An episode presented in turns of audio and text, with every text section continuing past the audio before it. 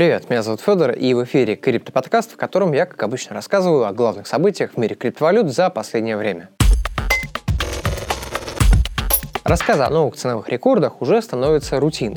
Вот биткоин вчера обновил максимум, пробив уровень 49 тысяч долларов, а цена эфира несколько дней назад превысила 1800 долларов. Вместе с ним растут и другие альткоины, чего стоит хотя бы токен Атом проекта Космос, про который так и тянет сказать какой-нибудь каламбур, ведь его цена только за последние две недели взлетела с 8 до 20 долларов. Крипту щедро одаривают позитивными новостями. Про покупку Теслы и биткоинов на полтора миллиарда долларов вы уже знаете и без меня. А вот владелец компании, бизнесмен Илон Маск, тем временем совершил, мягко говоря, противоречивый шаг. В своем твиттере он призвал крупных держателей мем-монеты Dogecoin продавать свои активы, дескать, владение этими монетами слишком сконцентрировано. Маск добавил, что если это произойдет, то монета получит его полную поддержку. Что это значит, он не раскрыл.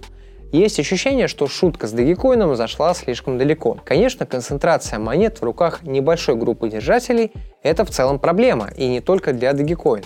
Но давайте говорить откровенно. Вот эти конкретные призывы Маска похожи на манипуляцию рынком. В условиях, когда всего лишь одно написанное тобой слово имеет настолько огромное значение, что влияет на цену монеты, каждое слово нужно тщательно взвешивать. И уж тем более нельзя ставить ультиматумы, что и кому нужно делать. В конце концов, рынок для того и создан, чтобы найти оптимальный баланс между всеми игроками.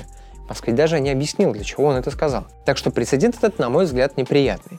Кто знает, что завтра ему не понравится, например, в биткоине. Нельзя забывать, что в 2018 году Маска уже наказали за манипуляцию ценами акций его компании Tesla, путем, кстати, тех же твитов. Тогда же Маск лишился поста гендиректора Tesla. В очередной раз хочу напомнить, что заходить в Dogecoin сейчас не просто рискованно, а опасно. Помните, любые решения инвестор должен принимать самостоятельно.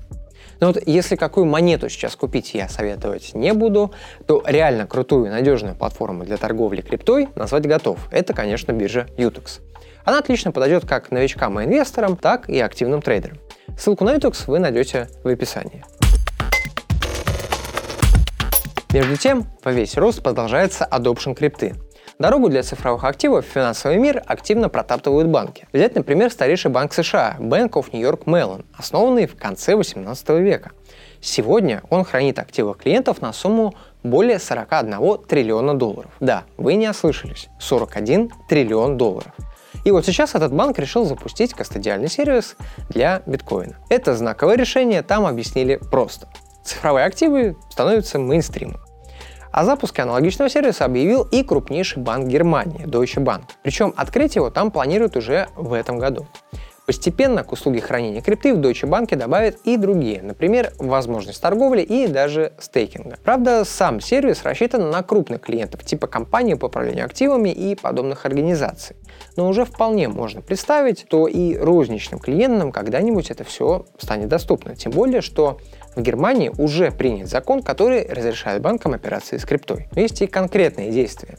Так, в начале февраля платежная система Visa объявила о том, что планирует разработать API, к которым банки смогут подключаться для того, чтобы их клиенты могли покупать и продавать крипту, а при желании даже выводить ее на внешние кошельки.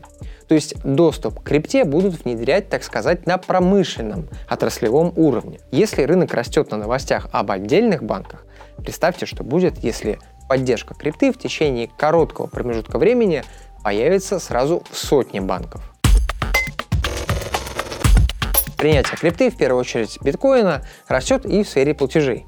Развитие этого направления во многом связывают с глобальной платежной системой PayPal. В начале февраля гендиректор компании Дэн Шульман крайне положительно высказался о первых результатах работы их сервиса по торговле криптовалютами, который был запущен в октябре. При этом Шульман отметил, что PayPal активно инвестирует в свое криптовалютное подразделение, и следующий шаг – это внедрение крипты в самом платежном сервисе PayPal, к которому подключены почти 30 миллионов торговых точек по всей планете. Подобная услуга, по словам Шульмана, будет запущена в первой стране за пределами США уже в ближайшие несколько месяцев.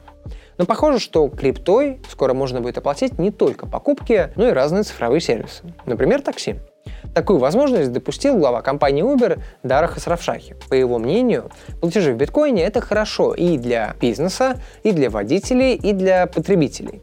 Речь, кстати, не только о такси, но и о сервисе доставки еды Uber Eats, которым в США пользуется практически каждый. На фоне событий, о которых я рассказал в этом выпуске, Странно выглядят выводы, которыми в Твиттере поделился знаменитый экономист Насим Талиб. Как он считает, биткоин не состоялся как платежное средство, потому что он слишком волатильный, и в нем сложно устанавливать цены на товары. Здесь я могу сразу возразить, что вообще-то никто не собирается устанавливать цены на товары в биткоинах. По крайней мере, пока. Цены все так же считают в долларах или в другой национальной валюте, а рассчитываются за них в биткоинах по текущему курсу.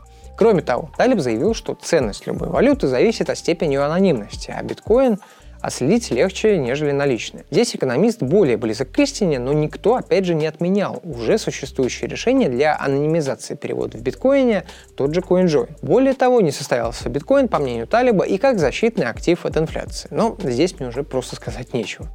Хорошо, что такие утверждения сегодня уже выглядят несуразно. А вообще, пример Талиба скорее показывает, что непонимание базовых основ технологии биткоина еще очень велико что, конечно, неудивительно. И в этом направлении нам предстоит еще очень длинный путь. Меня зовут Федор, это был Крипто подкаст. Спасибо, что смотрели и слушали. До встречи на следующей неделе.